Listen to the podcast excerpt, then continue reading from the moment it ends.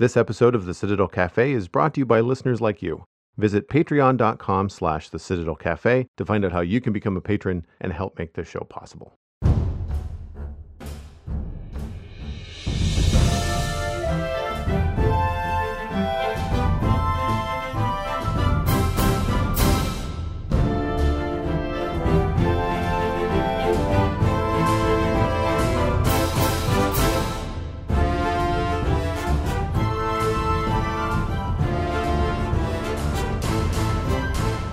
This is the Citadel Cafe, episode number 455 for Wednesday, November 2nd, 2022.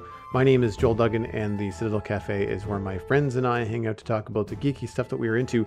Joining me this week, Stephen ESC is back. You can find him at Stephen ESC on all the social media that matters, and of course, on Twitch as well. Welcome back, my friend. Hello, hello. Thanks for having me. Always a pleasure. Before we dive in, I want to give a shout out and thank you to our patrons at patreon.com slash the Citadel Cafe. You all are the reason that uh, we get to do the show. And uh, I can't thank you enough. And it's always uh, appreciate the fact that uh, I get to do this for a job. So uh, Mhm. thank you. Much appreciated. September, October seemed to has just like evaporated. It's apparently November now, uh, which I Yeah. had to like double check at the start of the, I was I like, know, I know. doing the dates at the start of the show, you're like, wait a minute, it's November. And just yesterday, I looked up from what I thought was just an hour or two after my lunch break, and it was dark outside. And I was like, this is this is not right. Uh, No. So yeah, all of that kind of stuff is uh, is changing fast and furious. We've got a time change coming uh, in in this part of the world on Saturday. Uh, we do the same, you know, daylight Oh, savings right. as the states this Saturday. So uh, won't change for some of you, but um, for others, it will remain a uh, a Wednesday evening show. It depends on on when and how you tune in, I guess. Um, but it's uh, we switched from UTC minus three to UTC minus four on on Saturday. What has been new in your world the last little while? Checking out a couple of trailers in the last little while. So I guess two that sort of piqued my interest. The the first one is the new Ant Man and the Wasp, Quantumania trailer. That title's a mouthful. I just feels like they're just going to keep adding more and more syllables to titles as the as more sequels come out. But um, I don't know. I'm I, I saw it and it looks cool enough for me to probably see in the theater because I mean, as no secret, I like the Marvel movies and and storylines, and so I'll, I'll want to see it in the theater so I can just keep on top of things as they come out, so that I can stay part of the storyline. But there's, but man, it looks like it's going to be ninety nine percent CGI driven, and I have mixed feelings about that.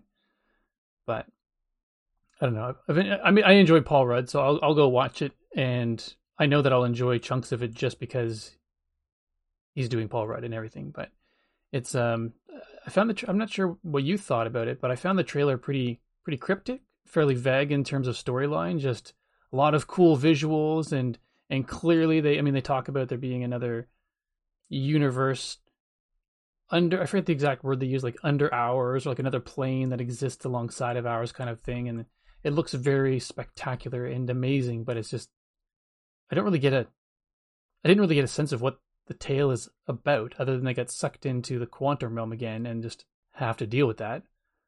That's what I got out of it as well. My first thought was this just sounds and feels like Doctor Strange, right? With the Mm. multiverse. Like there's the multiverse and then there's the quantum verse and and or the quantum realm and I guess quantum that's how they did the whole time travel thing in in Endgame, but in Doctor Strange he doesn't do time travel. He only does multiverse, which I guess all exist at the exact same time. I th- th- I find that the rules around this kind of stuff gets thick. And for Mhm. me, I've I've not I only barely know enough about Ant Man from the movies. I don't have I don't have any knowledge from the comics. Yeah, Uh, neither. but uh, outs actually outside of uh, anecdotes that I've heard from other people that are you know fans of the comics, where I think the I think the first Ant Man, I think Hank Pym, so that's um he's in it, but he's not the main Ant Man in the story. He's the professor, right? Um, yeah, Hope's Hope's father. Yeah, yeah, so they in the comics, I think he's an abusive husband. Like his Oh, good. Yeah, I mean they've it's Disney. They've changed it for the movies, obviously, and I and I feel like th- because of that, I don't want to say lack of interest because it's not a good thing. I wouldn't want my hero to have that kind of history. But I mean, like at the same time, um, I can't remember what's Paul Rudd's character's name. What's the current Ant Man? Scott Lang. Scott Lang. So Scott Lang's got a criminal record, right? Yeah. Uh, so he's not perfect. Um, but I I feel like Ant Man has got one cool thing going for him, and that's the whole changing size thing.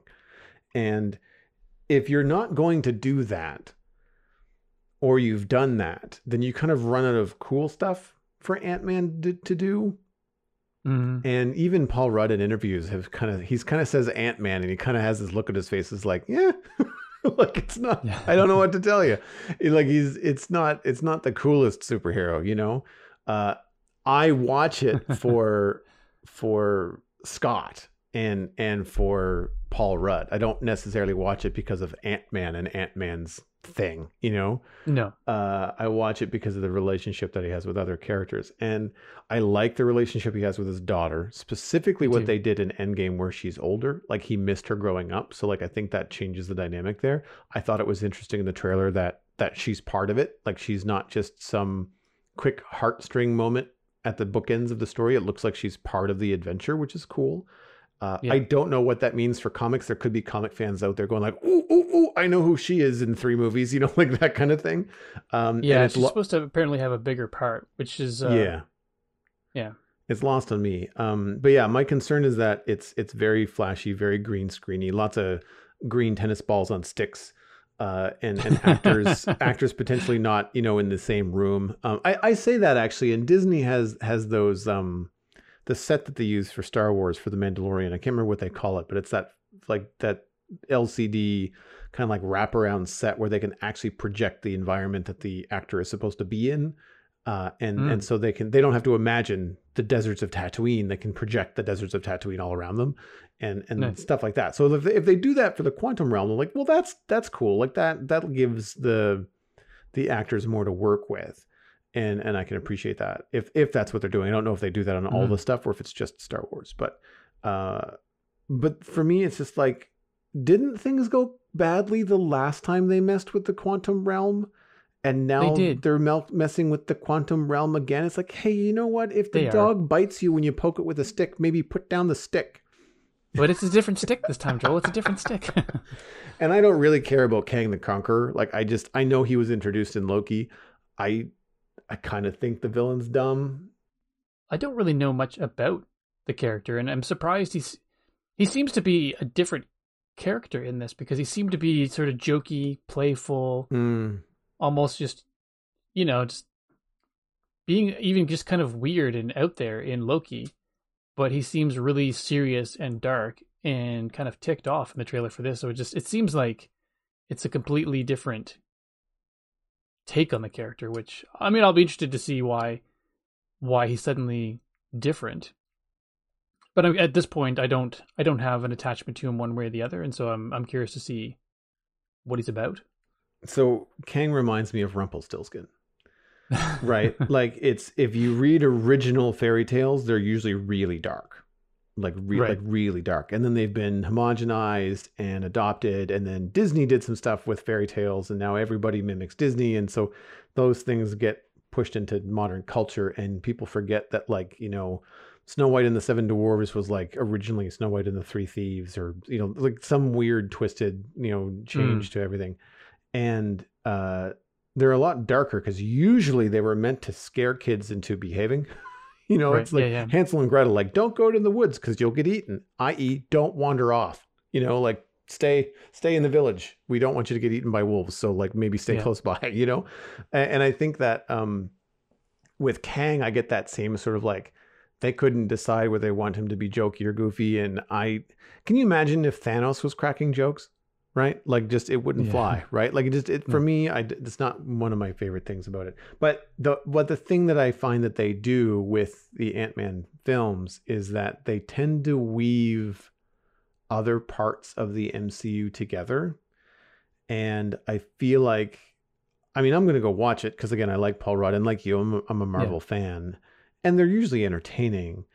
Uh, even if I don't walk away from them thinking like that was great. Like I I was Yeah. entertained during Doctor Strange and the Multiverse of Madness. I didn't particularly like the film, but I Mhm. wa- I was at least like, oh, okay, so that's how that works because I have more of a history with like traditional superheroes like Captain America, Superman, Batman, like the kind of like Yeah. one guy against the world sort of deal.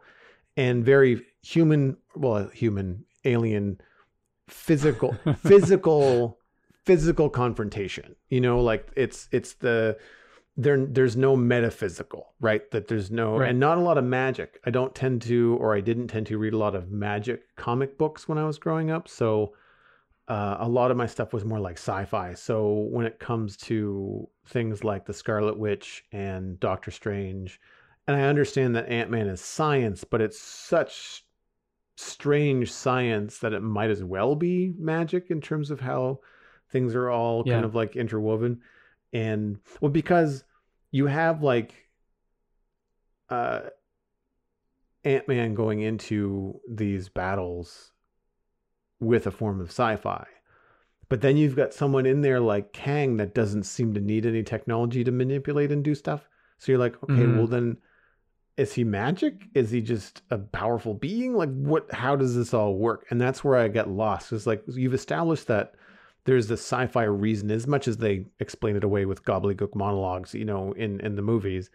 Um, but then if someone if some character be it a villain or a hero is manipulating this kind of stuff without any technology then you're like well then how are they doing it you know Yeah. um i've got a funny feeling there's going to be a uh, not a crossover but i feel like it might explain more about loki and i don't know if and when there's another season of loki coming and That would be cool. and there if- there and if it- a second one coming. yeah, so if it's if that ties in or is timed with like roughly the same launch window as as Ant Man and the Wasp, Quantumania, and I agree that's a Hmm. long title. Um yeah. like they could have just called it Quantumania, right? Yeah. Because I think all the Marvel fans at this stage in phase four and a half or wherever we are, we kind of know what's going on, right? In terms Yeah. of who's in it. I mean, basically, the next Captain Marvel movie is just called The Marvels, and so they didn't feel the need to say Captain Marvel, the Marvel, or Captain Marvel, the whole family's here, kind of thing. They just they sort of just kind of evolved the name. You know what I mean? It's like and anything, basically anything quantum realm related of the MCU has revolved around Ant Man and the Wasp. So it wouldn't have been a huge stretch to just leave it. I mean, it looks good. I mean, it's always high production value. I mean, we'll we'll have to see Yeah. what it is. I'm trying to remember like if there is a Marvel film coming that I'm excited about. Um, I mean, I really like Brie Larson as Captain Marvel, so like I guess the Marvels is on the list, but like I can't think of another one. Like, there's no tentpole film where I'm just like, yeah, like I re- I really cannot wait to see to see that. Um, I guess if if it's gonna be more um more Bucky and Sam Wilson in the Captain America movie, then yes, like I mean, I'm on board for that. I really like the series, um, but I don't know whether it's going to be a team up movie. Like if it maybe it's going to be all Sam Wilson, right? Yeah, I, I, I hope they're both in it again. Um, but I, I hope it's less like for a while there in the in the TV show, it, it felt like they were just like curmudgeony old men just arguing with arguing with each other nonstop. And I'm like, okay, I get it. You guys have friction.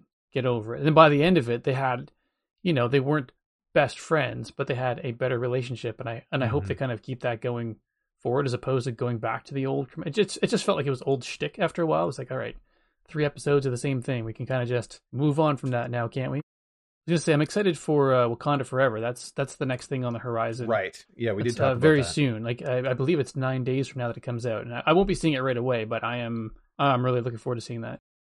That's something that's on my list as well.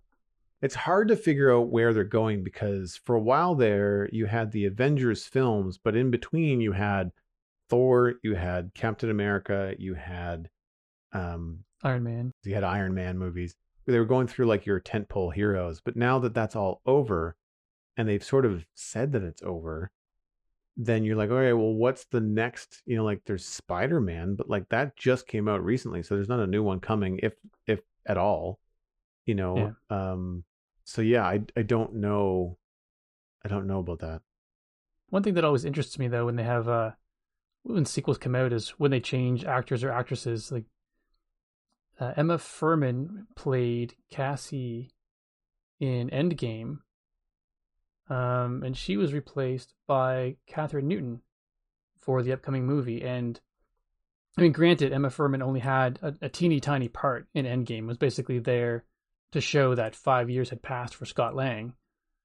Um, and I don't think she had any other part in it, but it still strikes me odd that they would have cast somebody there, knowing that Cassie Lang would be around for a while. Like, why why wouldn't you cast somebody at that point that you wanted to keep long term? But anyway, I guess it's it's it's hard when the actors are that young because may maybe the other actor had like other plans, you know, university or school True. or you know, it I guess it, it could be it could be anything. I mean, these days too with Disney, it could be people's politics. Someone could have slipped up online and that meant that could have been the end of that. Like I fair. I don't know. Um but uh but yeah, I I know what you mean. I I get that in some cases like it is a little bit jarring. I I find it more jarring when they when they change like a lead actor, like not someone that's that's growing up, like where there would be a, an age change, but like Yeah. um if it like if they replaced Paul Rudd for example, not that they would, but like if if something they were to change Paul Rudd out, it just it would be strange, right? Yeah. Um, even when they switched out Rhodes in for Iron Man one to Iron Man two, that was that was a little bit odd. but that was so early on. Yeah. It didn't bug me so much because I much prefer Don Cheadle. I thought it was a much better performance. I thought. I, I enjoyed them both. I actually don't know the other actor. I forget his name offhand, but I don't really know him from much else. Where I've known Don Cheadle from stuff for a while, so I'm not I'm Mhm. not disappointed, but I just I found it odd. Anything else on the small screen buzzing around? The new Avatar trailer, the the Way of Water. I honestly don't know if this looks different enough for me to go want to go see it in theater. It looks like it's the same movie as the first one, but this time on water, and it's just because it's the humans coming to exploit the planet again. They're evil. The blue people are good, or the the blue beings are good, and yeah, it just it looks visually the same. It looks like it's going to be stunning, but I don't know. I'll have to, I'll have to see. I, I missed the first one in theater, and I thought it was cool enough looking that I sort of wish I'd seen it on the big screen. So I might wait until months go by and then go see it on the cheap night kind of thing. But I'm I'm not clamoring to see it, but the the trailer looks pretty looks pretty. I was going to say pretty something, but that's it. It looks it looks pretty. It's a you know has the same spectacular feel of the first one, but I don't know that storyline wise there's enough there to feel fresh for me want to go see it. The first one was FernGully. Like I, it it really didn't deviate from anything It's too straightforward. And yet I liked it. Like, I mean, when people make those jokes, I mean, it's like, yeah, no, you're right. I'm not arguing with you. I still enjoyed it, but yeah, you're not, you're Mhm. not wrong. I felt the exact same way about the trailer for the new one. One, it feels like a teaser. It's not much of a trailer, really. There's no real plot. It's just Yeah. a bunch of really showy special effect shots and like emotional moments with absolutely no context. Like it's just like, you know, father and son or daughter touching heads and having a somber moment and like uh, a bunch of um you know in the first one it was uh flying or galloping and whooping and now it's like dolphins jumping in and out of the water and there's whooping when there's air and then when there's no air there's no whooping it's just like it's not Yeah. they're not really changing a whole lot um it i mean like obviously technology has gone a lot farther in motion capture and all the different things that they do for these films and I'm curious to see what they might do in something like an IMAX. Like those are the these are the kind of films I would I would bother to go see in IMAX just to say that I I saw it. But uh I also find the sound design in Avatar, the first one, quite good too, and the music is obviously Yeah. wonderful. So like stuff like that is is cool. But um there's been no big reveal of of the villain in the trailer. There's you know because I found that was the hardest part about the original for me was the cartoonish bad guy. You know, like the Yeah. the, the general dude that was in the mech warrior suit and just kind of like chewing on a cigar and talking smack. You know, like i just it, it was it, it- like he was at a GI Joe. You know, like it was not it was not a a really uh and like and, and what wasn't the element they were And what was the element oh, they were? unobtainium. the- like it was unobtainium? It's like a- like re- like you've done all this work, Yeah. all this work and all this writing, and that is the best that you could come up with. Like, come on, you high know, roll obtainium. you know, like, um, I mean, it, at least Minecraft came up with netherite. I mean, like, it's it's not even that much of a stretch, but it sounds better, No. right? Like it's not, it's in the nether and it's a and it's a mineral. Let's call it netherite, okay? And everybody just is like, that's fine, that makes sense, you know. Like I don't even remember what the name of the planet is in Avatar. Do you remember what the humans called it? I don't remember what. Oh, I I just saw it a moment ago. and I- I'm Pandora was it? Pandora, Pan, yeah, Pan Pandora. Right? I think that's what it is, and that kind of struck me as odd as well because it's such a. I guess if the humans gave it that name, yeah, that makes sense. Yeah, you know it's going to be Um, some sort of like thing from our culture and and all that kind of stuff. I mean, in the same way that we name the planets in our solar system, like they're all after like you know Greek or, Greek or Roman gods and that Right. kind of stuff, right? So it like that kind of I get I get it, but uh you've got something like Pandora, so like go grab something out of Greek mythology, you know, and name Right. name the mineral out of Greek mythology. You know, like Yeah, or just something like Pandorum. Like it just if if you're Yeah. gonna yeah. something that makes sense. We found a new place, called it this. Found a new element that's unique to this place. We named it after the place we found it. It's, it's not a stretch. No, no, it's better than unobtainium. Like, yeah, like there's just there's so much of that that I found uh shallow in terms of the Yeah. the, the depth of world building that they could have done uh got got lost on me. Um now i mean there's performances in that in that um that film that i think stand out. Um i think too that i'm really curious to see the performances from the actors come through in Mhm. the cg and that's always fun to see but um but yeah i mean it's it's one of those things like well okay it's happening. Like it's probably going to be like a hey let's go see avatar and then go have drinks after and i'll be there for the drinks and like sure we'll talk about the movie but but yeah it's, Yeah. it's not something that i'm i'm champing at the bit to to go see Sounds like a date. Movie and beers. Well, jumping into the main discussion this week, both Stephen and I have been watching The Peripheral. I mentioned this Mhm. last week on the show, but I only mentioned it in passing. Uh, first impressions from the uh, premiere. Uh, I am all cut up. There are three episodes out. Fourth is coming out this Friday. Uh, I believe you were all caught up as well. I am indeed, yes. Yeah. So so spoilers ahead. We're going to be talking about some moments. Not that not that they've really revealed much plot in the first three episodes. It is it's got a slower pace, which is fine. I'm fine with that. Um, but Yeah, in terms same. of like moments and uh, we'll say ahas and reveals and things like that, there there may be some things that we're going to talk about that you may not want to know if it is on your list and you are going to watch it. So just be aware of that going into the conversation. Um, the uh, the show for folks that that are not aware is based on I think it's a William Gibson novel. I had this written down um, of the same name, Hmm. and it is um, written and produced or written and uh, showrun by Scott Smith with Westworld creators Jonathan Nolan and Lisa Joy as executive producers. Uh, they would have been the creative team on Westworld, um, going and and then of course moving into the show. Uh, William Gibson is is an, is the author of the original novel as well. And so far, all of the episodes that I have watched or we have watched have all been written by Scott Smith. Uh, other writers are coming in with a teleplay by Scott Smith later on, but the first three episodes are all helmed, uh, written by by Scott Smith, and um, I I like it so far. Uh, I feel like the the acting continues to be something that I'm I'm on board with, and I think my biggest plus right now is that every episode that I've seen, they've revealed more about what's going on, how the technology works, because you've got lots of questions.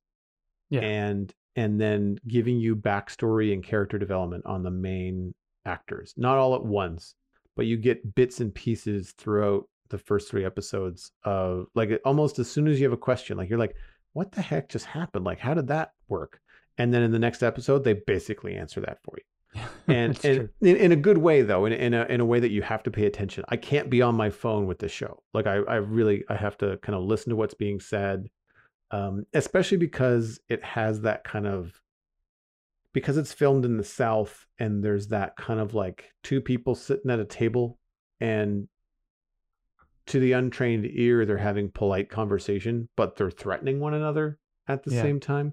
And so if you're not paying attention to exactly what's being said or the looks that are being given, then it you can get I think a little bit lost. But I think right now that's the biggest strength it has is that it has a really cool concept in the whole time travel thing, which wasn't revealed to, or like I think it was revealed, uh, but I didn't mention it last week. But like the whole I, I get worried about time travel stories because I, I tend to roll my eyes. There's usually some sort of time paradox, but hmm they handle this really well in that the characters are not traveling through time. They're communicating through time which i thought okay that's different so points. Hmm uh and and it means that while they can affect the past and create different branches or stubs i think they call them They do. um, y- then they at least acknowledge that and they say well we've talked to you so now it's all like free ball like Yeah. who knows where this is going to go we'd like to sculpt it we know how it went the first time but we'd like to sculpt it in a way that benefits us these people that Mm. that Flynne is talking to from the future and Yeah. i've got more questions about them but it's also the three episodes in so but my first impressions so far are worth watching high production value good pacing in terms of the amount of information that they give you. If they gave this all in the first episode, I would be lost. There would be just far too much to process. Agreed. Yeah. So, I mean, I spoke about it for a fair bit last week. So, like, what what are your impressions of it so far? Um, I'm the same impression as you. I mean, I, I hate to say that. It sounds like a cop out saying that, but the the truth is, um, I'm enjoying it more than I thought I would. Thought I would. I mean, I, I saw the trailer and I it, I thought it looked really slick. I thought, okay, visually this this looks cool, so I may want to give it a go. And then you see them, you know, wear the uh the the VR goggles, and then I was like, all right, well, this feels like it's going to be a little bit like Ready Player One or The Matrix or Sword Art Online kind of thing. And they're just in there but it's such a good vr experience that you know they can feel it suddenly. I thought all right well this isn't anything new. So I the, the when you mentioned the time travel thing um i was really impressed. That was uh, i'm glad they didn't actually give that away in i don't think they gave it away in the first episode. They i think i think they f- revealed it. Either way i thought it was I, I agree with you. The pacing is good. They're not giving it all away at once. Even even though like I probably would have been lost like you if they had have dumped that all into the first episode. I feel like I would have been annoyed as well because it's like this is entirely what the show's about within 15 minutes, and now we're just going to go for along for the ride. I'm enjoying the reveal of bits and pieces of it as opposed to the typical fast pace of everything. It's um I really like the acting. I think you mentioned this as well. Uh last time. Uh, Chloe Grace Moretz is I think she's doing really she's she's excellent in the role. I find, you know, I, I find her accent comes and goes a little bit, but I, you know, not that I could do any better. But, um, her brother is a pleasant surprise to me because I thought he was just going to be some sort of like dim-witted, dim-witted Southern guy. That's what it seemed like at first, just dim-witted Southern guy just who liked to play video games in his trailer because that's literally what he was doing in the first chunk of the trailer. And then you get a, the new headset, and he's like, "All right, well, you try this because." you know, it seems a bit cliche at points where, you know, he's playing the video games and then she comes in, and of course, unexpectedly, she's so much better at it than him. And then you find out he's military and she's better at military games than he is, which is a bit of a maybe that's like my only mini beef. It's just she's just better at his job than he is. Uh, Maybe just, you know, in the virtual sense anyway. But no, I'm overall, I'm really enjoying it I'm enjoying the backstory pieces as well. Although I find uh, that you're talking uh, the the bad guy in Avatar seemed like very comic bookish. I find Corbell Pickett, the present day bad or their present day bad guy in this, he seems to be the same type of thing. Just you know, Southern guy, cigar smoking, runs the town kind of thing, and just it's like nothing subtle about the guy. He just as soon as as soon as he talks and you see him for the first time, you know Mm-hmm. that he is the local town bad guy running everything. And I just I prefer it when they're a little bit more subtle than like you don't realize who is the bad guy right away. Just so that some you know people could have some seedy intentions, but it just feels like very comic bookish. this is the bad guy. We've shown them to you. Carry on with the story. I'm a little surprised that Pickett isn't the mayor into that light. You know what I mean? Like I get that's that's the Yeah, one they, they would have gone too far. But like that that's the bad guy in Reacher, the other Amazon title that was set in a, in a southern Mm. town recently, where the the smarmy corrupt town mayor is in on the the evil that's happening in the small town, uh, and and it makes sense. Like you mean, and the, again, like the moment you hear that guy speak in a public forum, you're like, oh, he's a bad guy. Like there's just there's no Yeah. there's no way around it, right? He's got the smarmy goatee and everything, and and with Corbell Yeah. Pickett, it's the same. It's the same way. I I guess for me, I didn't mind it so much uh, as I've seen these villains in um, Longmire, which actually Corbell Pickett was in, and because that's the other thing. As soon as I saw Louis Herthum, um, who plays Corbell Pickett, I was like, I've seen him in other things, and I've seen him in this Mm. role. Like I've seen him in seen the smiling evil son of a bitch. Like I've I've seen that role before. Uh, he was in Westworld. I don't remember exactly what he did in Westworld, but um, you don't have a mustache and a beard like that and not be in a western. Do You know what I mean? No. Uh, at least at some at some point recently. At some point in your career, Yeah, it's destiny. yeah, and and he um, in Longmire, I remember him being a baddie, and there was one other um, there was one other example that I was trying to remember, but like he that kind of of oh n- he wasn't in Justified, but that's the kind of bad guy that was in Justified, like that smooth talking Kentucky drawl, kind of like yeah. we're gonna sit here and eat our pie and have our coffee, and it looks like a civil conversation from the outside, but like what I'm telling you in between the lines is I'm gonna gut you like a fish. You know, like it's just Yeah. that kind of stuff. It's all very polite uh, on the surface. It's almost like the more polite they are, the sca- the more scared you have to be. You know. it's Uh, true. The thing that I found broke down about about Pickett for me was the conversation he has with his nephew, where one, it tells you how dumb and spineless his nephew is, but two, it was for me it was a bit of a hole in the writing where um, there's a sum of money going to Pickett to basically the the Fishers are bribing him to leave them alone, and despite the fact that he thinks that there's something going on, and the, the nephew gets in there and sees that it's money, then Pickett offers him a stack and then reveals that, oh, I've given you money. Now you owe me a favor. Uh, you didn't ask what it was for. When it was very clearly Mhm. like he wasn't, he just kind of said, Here, do you want a stack? Like it just, it seemed like a reward. And Yeah.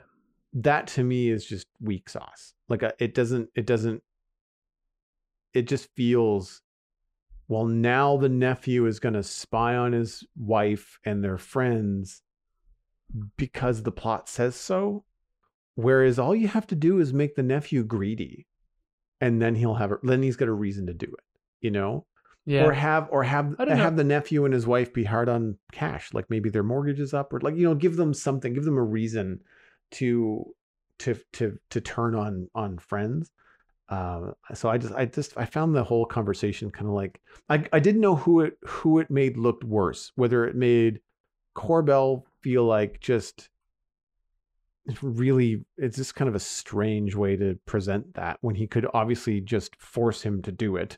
Like I think I think he could have told him to just keep an eye on this tell me what you find out without any money exchanges and it probably would have happened anyway you don't know? And so the whole the Yeah. whole exchange felt weird. And I feel like it it it really made the the nephew feel stupid. Like I just I don't care about him because he's if he's that dumb, then I don't care. See, it's I have a I kind of have a different take on it. I actually do I actually feel bad for his nephew because the backstory that they gave Corbell Pickett, um, they did a flashback to Right. when he was younger and the guy Jasper was actually just a kid. And so there was a bike gang running the town. And so Corbell Pickett decided he wanted to clean up the town. And he, he cleaned up the town by tricking these bikers and uh, thinking he was giving them this great deal on trucks that he bought with bulletproof glass and like all of the greatest latest technology. And and the reality is he locked them all in the trucks. All none of the none of the locks worked, and it was scorching hot. It's basically he forced his uh, his nephew to watch them cook to death while he sprayed them with water, kind of thing. So he's I think he's been he's been just just abuse mentally abusing this guy since he was a kid, and so I think this is just one extra extra way that he's just reminding Jasper that he's got him under his thumb, and then just like like every little thing he, it's almost like he's you know that that abusive person is like i'm taking care of you i'm taking care of you Right. but in the reality is like you know I, think it was more like you can't refuse that money like or I, I dare you to refuse that money now that i've said that it's payment to go do something. And it's just because he he looked he looked like not that he was going to cry but he looked like he i, I thought the guy who plays jasper chris coy actually did a, a good job of looking like um he kind of came across as really upset suddenly when he realized he had to take the money after he realized you know it wasn't it wasn't just given to him as a gift kind of thing for a good job. It was just oh he's doing the thing again and he just he's a coward for sure but i think he's seen his uncle kill a like a metric hecton of people over the years or at least hurt them that he doesn't want anything to happen to himself or his or his wife I think that's the case. I think he's scared of him. I I don't know if he's so scared that he thinks he would die. He would certainly be, be Mm. beaten within an inch of his life. Um, but I think Yeah. I think he's got people important to him, like his wife and their friends, that that Pickett would probably not hesitate to to off. Um, and, and I think that's probably what his his hangup is. And maybe that threat has been made before. We don't know uh, quite enough yet about their relationship, and we might get we might find out more. Um, I I do find that that was kind of an eye roll moment when you find out that um, Flynne Fisher has told Mary, which is Jasper's wife, her best friend, yeah all of the details. And that really upsets Reynor because, um, sorry, I keep on mixing actors' names and character names. Burton, uh, her brother Burton, because Burton explains to her why it was dumb to confide in your best friend because her husband is the nephew of the town gang lord. Like he's he's Yeah. he's he's the town villain, and you basically just you know hold a husband and wife for the la- lack of a you know secrecy between husband and wife. Um, a lot of information that we don't want getting up to Pickett. Um, and that's where I think one of my favorite scenes in the in the first three episodes came in when there was a there was a, a hit on Burton and Flynne in I think it was even the 1st Mhm. episode. And you get the idea that they're all very good at these video games. Um, you get some some interesting insight into Burton having some implants and they're not treating him very well. And you get the idea that as you mentioned that that Flynne is better at these video games than Burton is. And I get the impression that she's better at them because she thinks outside the box. Whereas he thinks Yeah. he thinks in in kind of like very straight lines. But then they have this attack come in and they start doing all this digital stuff. They got drones in the air and they all got weapons. And you're just thinking, I just thought like I, I didn't put two and two together. I don't if they mentioned that he was a veteran, I didn't catch it. And I just thought it was a bunch of these video game guys going like, well, I guess they're so good at virtual reality video games and they're all backwoods Americans. Of course, they all got guns. Like, why not just take on these people coming in, right? And they take them all out very efficiently to the point where I'm just like, that was kind of far fetched, but like, whatever. We're talking about time travel, virtual reality, sci fi. So, like, I guess I'll just follow along. What I really Yeah. enjoyed about the episode where Burton was forced to confront Pickett. He does so at the at the diner or the pub, whatever. Not the diner. It's a, it's a pub. It's a local bar, and explains a number of things in that conversation as he threatens Pickett. He's like, "Hey, uh, all of these haptics that I have in me, you know what that means? That means I'm connected with my squad." And then Pickett says something along the lines of like, "Thank you for your service, Snidely," and you go, Yeah. Oh, these guys are all ex-military. That explains why they're so good at that. You know, uh, they they have these haptics that were part of a, a battle program. The small town people were picked on purpose because they grew up together. So you've got this friendship of 18 plus years, you know, of this group of friends, and then they're given haptics, and the bond is even that much stronger. And Mhm. and he he then goes on to explain that the reason that they're so good is because these haptics are more than just enhancing their own physical abilities. It's actually tying them all together. And I can't remember which scene came first the one where uh, Burton threatens Pickett or where um, Wilf and Flynne discuss their mental tie in a in a like a an in head kind of telephone conversation situation. I can't remember which came first. It wasn't completely explained as to what they were doing, but in the at the end of the no, it was the beginning of the second episode. I think it was when they first got attacked. That's when they they sort of linked all the haptics together, and you're actually able to see. They were actually able to see out of each other's eyes, which was pretty cool. So you'd have one of them shooting Yes. um, one bad guy, and then they're suddenly pinned behind behind a tree. But because someone else was able to see where they, you know, where the bad the bad guy, quote unquote, bad guy is from the other person's eyes, they were able to pop up from another spot and just pick them up, pick them out of the from behind another tree because they knew exactly what they were. So it was very very cool. I guess it's not entirely important what order they came in, but Basically, what I'm saying is that in in that moment, you get all this backstory about Burton, and it answers a bunch of questions that you've had for about an episode.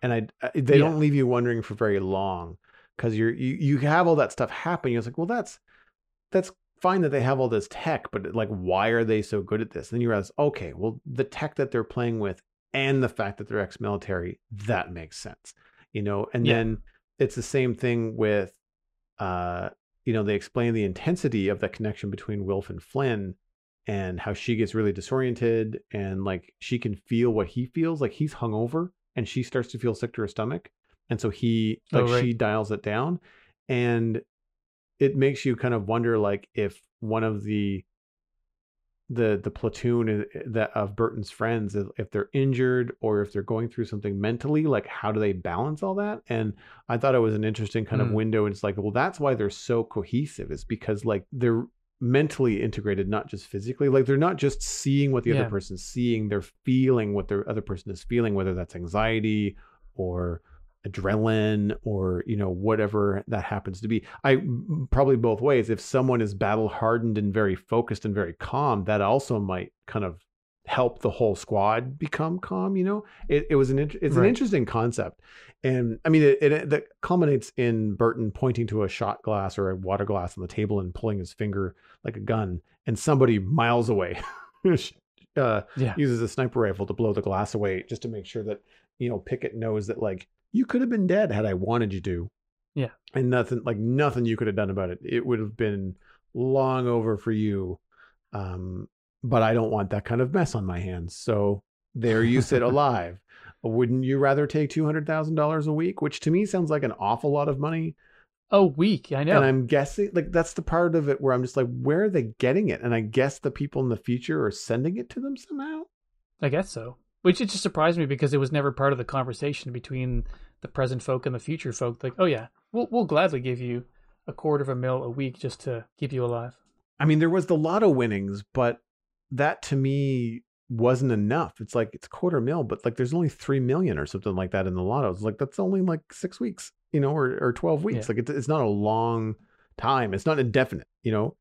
Um, and and so like I I like those conversations that they're having. They kind of they layer in the sci-fi stuff. I'm actually more invested and more interested in what's happening in the town with Burton and and Pickett than I am with. Flynne and Wilf in the future. I find the constant question dodging and the whole like this is one of my biggest cons about the series so far is that the predictable quote unquote villains is the super powerful megacorp that will stop at nothing to silence those that cross them and or steal precious evil data. It like it's that Yeah. was Westworld. like I mean that's it's insert any sci-fi movie in the last little while that has some sort of dystopian feature.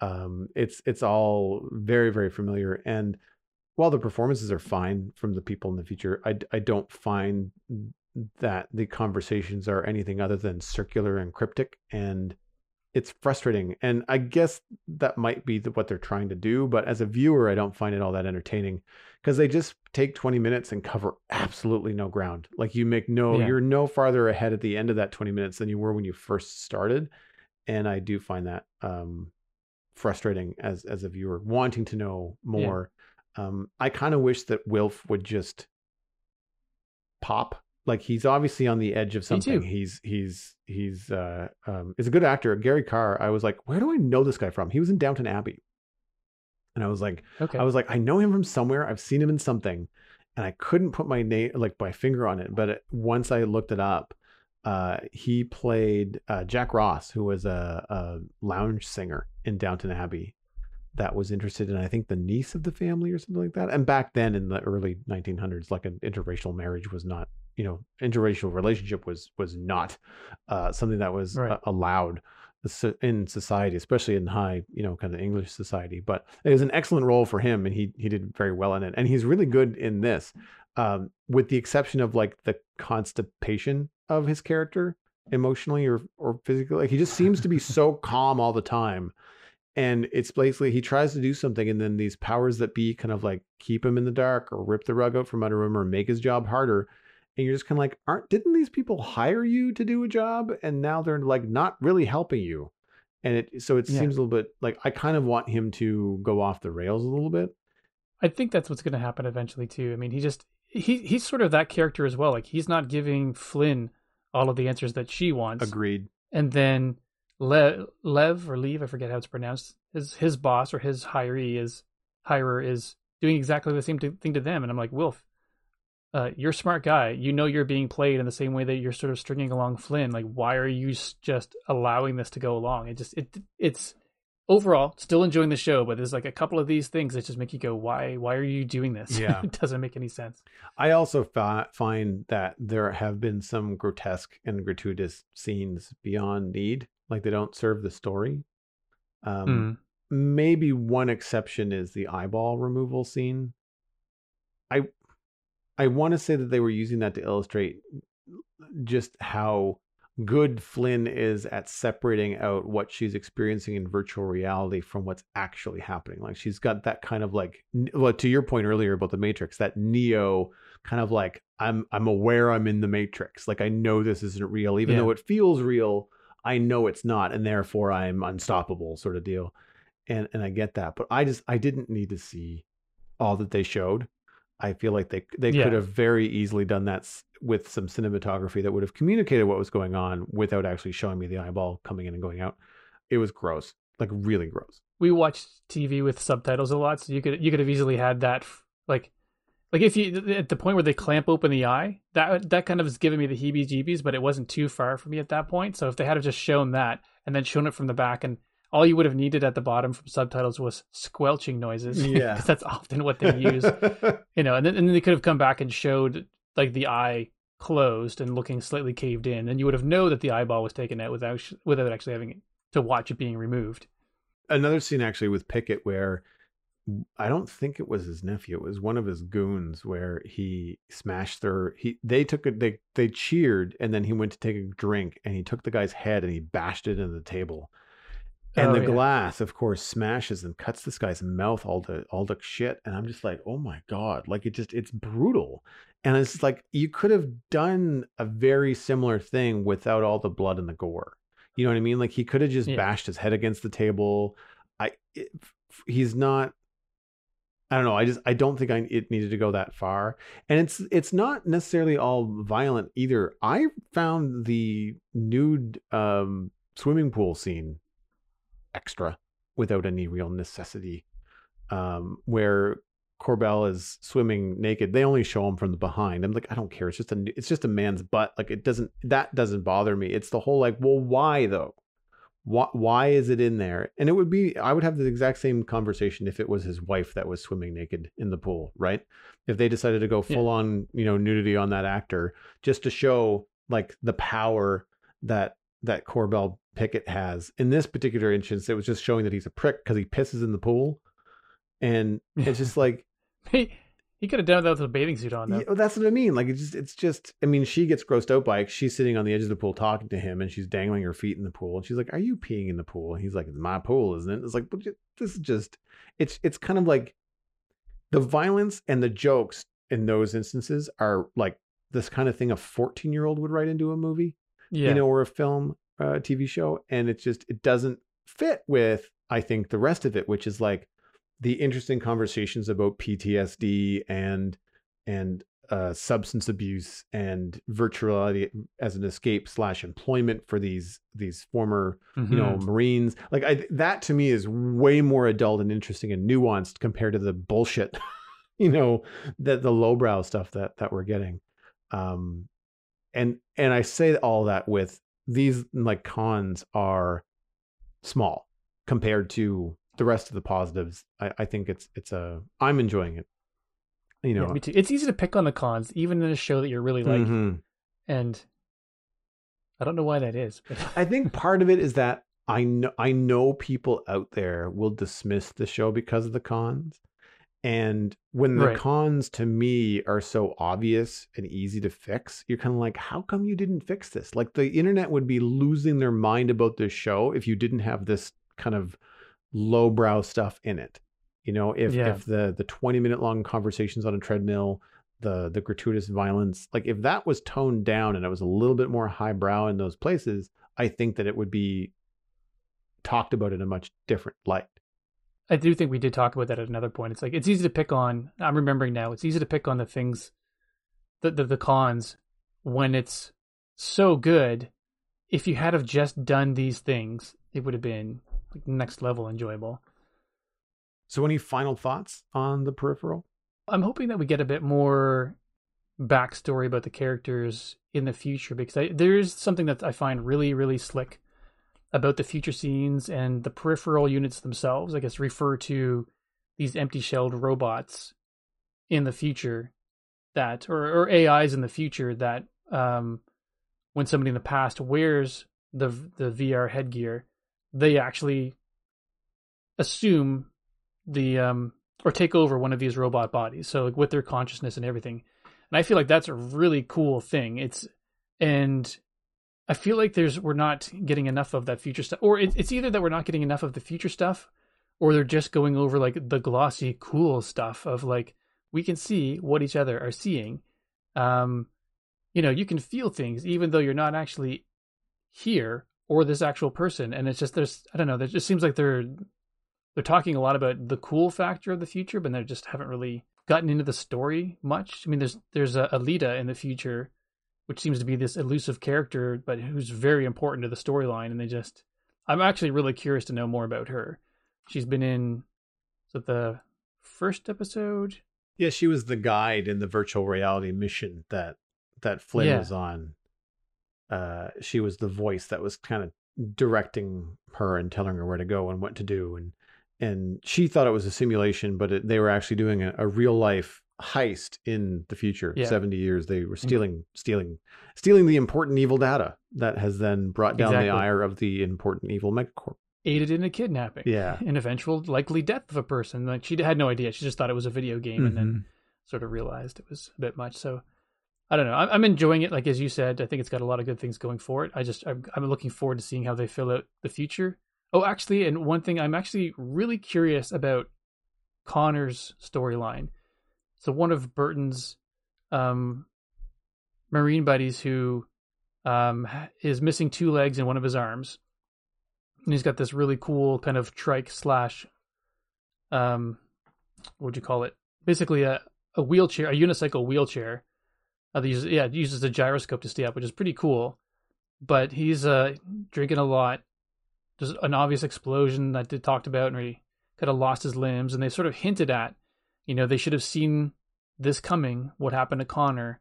And like he's he's obviously going through rough time with alcohol and everything right now. And and the trailer did show a flashback sequence with Connor with all of his limbs holding a gun, but they don't really show more than that. So I'm really curious to see how, you know, his backstory and how that plays out and how he fits into it in the future. I think a lot of a lot of questions that I'm looking forward to getting answered. And we're only three episodes in, and I think there are eight this season. I'm kind of wondering with all the 3D technology and printing that they have. I know this is in like 2039, not 20, uh, 20 2099 or wherever the future future is. But the fact that he's in a wheelchair and not walking around with like future prosthetics is strange to me. That may come. That may yeah, come. I guess that could be something that comes down the line. The other thing that's been on my watch list, which is uh, a short watch actually, so very easy for folks to consume, is Star Wars Tales of the Jedi, which is a new animated series or mini series on Disney Plus. Uh, created, Hmm. written, and produced by Dave Filoni. We all enjoy Dave Filoni, uh, obviously from the Clone Wars and many other projects over at Disney. Uh, there are six animated episodes. They're all roughly around 15 to 20 minutes, uh, animated Oh, in the. Clone Wars style. Uh, but I feel like they've updated it a little bit. Uh, the designs and the and the motion of the characters is still kind of stiff, um, but that's kind of like the the Clone Wars like art direction at that point. But I feel like the rendering and the ships and the environments, like sunsets and lighting and stuff, has all been updated for you know 2022 production. So it's very pretty. It's a very pretty show. You know, um, animation in Star Wars work out very well because of all the high tech stuff that they have to do with ships uh, and the sounds and all that kind of stuff. And because so much of Star Wars is this visual language, it doesn't really matter to me whether it's an animated show or not. Like it still very much feels like Star Wars when a ship comes out of hyperspace into the system. Like it's it's Right. all very very very similar to how it happens in in any kind of um other like live action show like Mandalorian. There are, um, I guess, and I'll give a slight spoiler warning here. I won't kind of reveal the details, but I'm going to let you know kind of who and what the stories are about. Uh, there are three episodes dealing with Ahsoka Tano, and three episodes dealing with Count Dooku, which I thought was really interesting. Uh, Hmm. They are, however, in weird order. Episode one, which is honestly weak sauce, is about Ahsoka, and then five and six are also about Ahsoka, and they're fantastic. Uh, and I don't know why they broke them up because the other three, Dooku, two, three, and four, are all back to back in the middle. Hmm. And those were interesting and cool, and I'm glad that they were all in order. So I don't know why they mixed messed them around. Um, I'd have Do they relate to each other? all? no, not that I remember, but like I, I I'd have to go back and watch it maybe. But honestly, I, I don't really think there was. Um, and Ahsoka was a toddler in the first one. Like it's not. There's no real. It's more about just like how she was chosen or or how it, how she became a Jedi. Like it just it it really did not have nearly the weight on her story that the other two episodes did. Um, but like I said, I really liked the Dooku series. Um, and what I liked about it was that it answers a bunch of questions that I had about Dooku as how he got to the dark side. Like the only the only thing we get in the Clone Wars is Yoda in the movie saying Count Dooku is an old apprentice and he has fallen to the dark side. That's it. You just get an, an explained line that he's bad, right? Uh, and in this, you see the choices that the council made, the fate of other Jedi, and the actions of people within the Republic, all influencing Count Dooku's, or I guess Master Dooku at that time's politics.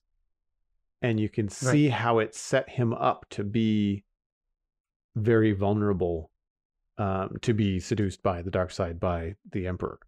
And uh or at that point they just the sith lord that no one knows about.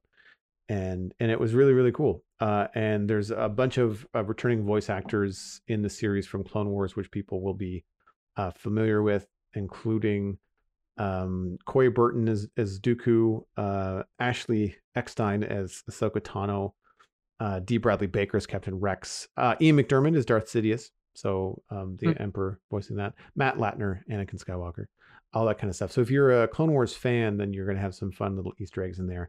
It is not required viewing to have seen any or all of the Clone Wars. You can watch these. If you've seen the Skywalker movies, then you're probably going to be on board for the Dooku stuff. If you've not seen anything about Ahso- Ahsoka Tano, you might be a little bit more lost on that. But still, the stories are self-contained. You don't necessarily have to have seen uh, any of the Clone Wars or any of the other appearances of Ahsoka Tano to to understand the weight of this. Um, Okay. one of the things that I really liked was the fact that they dealt with um, how strong Ahsoka is, and in one of the one of the shorts, it was all about her training as a young Padawan with Anakin Skywalker, and he was training her against the clone troopers that she was in a squad with and he was like well they're not predictable. Droids are predictable. You guys you can't predict these these guys. They're they're human so you're going to have to get better right? And so she gets to be Hmm. very very good at at predicting when people are going to be attacking her. And it really feels like he was training her to survive order 66 Hmm. right? It's it's a very it's a very interesting kind of point where you can see that Anakin is he's still a Jedi and he's not been turned but like he's still kind of aware of what threats are out there. It's it was a Right. really cool sequence. And then the other part is after Padme has died which happens in the films and uh the the the galaxy is changing dramatically and Ahsoka is in hiding because she has escaped Order 66 which was in the final season of Clone Wars. And she goes into hiding but then the the sixth episode deals with the reason she gets back into the fight with the rebellion and and how she got involved in the Star Wars Rebels series and why she's in the Mandalorian like what why does she still do the things that she does uh, as a Jedi despite the fact that she's supposed to be hiding from the empire and all that stuff? Yeah no it's re- it's really really cool. Um, one little tidbit, and I won't get any more into it than than this, is that uh, as far as the Dooku stuff, Qui Gon Jinn was Dooku's apprentice, and I think I knew that, but I forgot it, and I don't remember whether that's information that they give you in the Skywalker films in the saga, or whether that's something that I just remember from Clone Wars. Uh, but that information I thought was really interesting because it provides more emotional uh pathos and it gives you more of an emotional journey for Dooku than he's just a you know mustache twirling villain in the movies you know uh and and it's it's it's good like i and and they're again accessible and easy uh there is um a fun little easter egg is um yaddle is another i don't we don't even know what they're called but this she's um the same species as yoda and uh, Okay. voiced by Bryce Dallas Howard, which was which was fun. I didn't I didn't know about that. I didn't recognize it until like I saw a social media post from Bryce Dallas Howard that she was like, "Thanks to Dave Filoni for making this dream come true," sort of like nerd Nice. situation. And I was like, "That's cool. Okay, I'm gonna keep my eye out for that." This is actually how I found out about the series was from from Bryce Dallas Howard on on social media. So. Um, Yeah, definitely, definitely worth checking out if you're a Star Wars fan at all. Very easy to watch. Six episodes, 15 minutes apiece. Like you're going to be done in an afternoon. Yeah, you're going to be done in an afternoon because you're not going to be able to stop, uh, which is That's which is cool. Well, that wraps up this episode of the Citadel Cafe. You can get more information about the show and links to some of the things that we talked about at thecitadelcafe.com. Music for the show was composed by Kevin MacLeod, and you can email the show at thecitadelcafe at gmail.com or find the show by name on Twitter. Subscribe for free on your favorite podcast app. Also find the show on YouTube. Word of mouth is the easiest way to support the show. Just tell a friend about the Citadel Cafe and where they can go to listen to it. And speaking of supporting the show, uh, thanks again to all of our patrons. You are the reason we get to do this. You can become a patron at patreon.com slash the Citadel Cafe if you get some value out of the show and you'd like to put some value back in. Big thanks to our bean counter patrons, Cosmic and Smurf588. I really appreciate your support of this episode. We are at 28 patrons, steady on from last week. We are always aiming for more. If you'd like to become patron number 29, visit patreon.com slash the Citadel Cafe. My name is Joel Duggan. You can find everything I am doing online at joelduggan.com. That includes links to other podcast projects like the Spawn Chunks, where I talk with Pixel Riffs about Minecraft every week. And of course, Twitch is Joel Duggan and Joel Duggan across all social media. Next stream on the docket is, I believe, Friday for Lego. I might be able to stream on Thursday. We'll see. Lots of fun happening in Satisfactory, Minecraft, and weekly Lego builds. Stephen, where can people find you online? I mostly hang out on Twitch as well at twitch.tv slash StephenESE, and that's Stephen with a PH. I'm enjoying the time spent in my single player world in the last little while, where I am uh, dying quite a bit. You've been listening to the Citadel Cafe, where we are fast, easy, and cheap, but you can only pick two.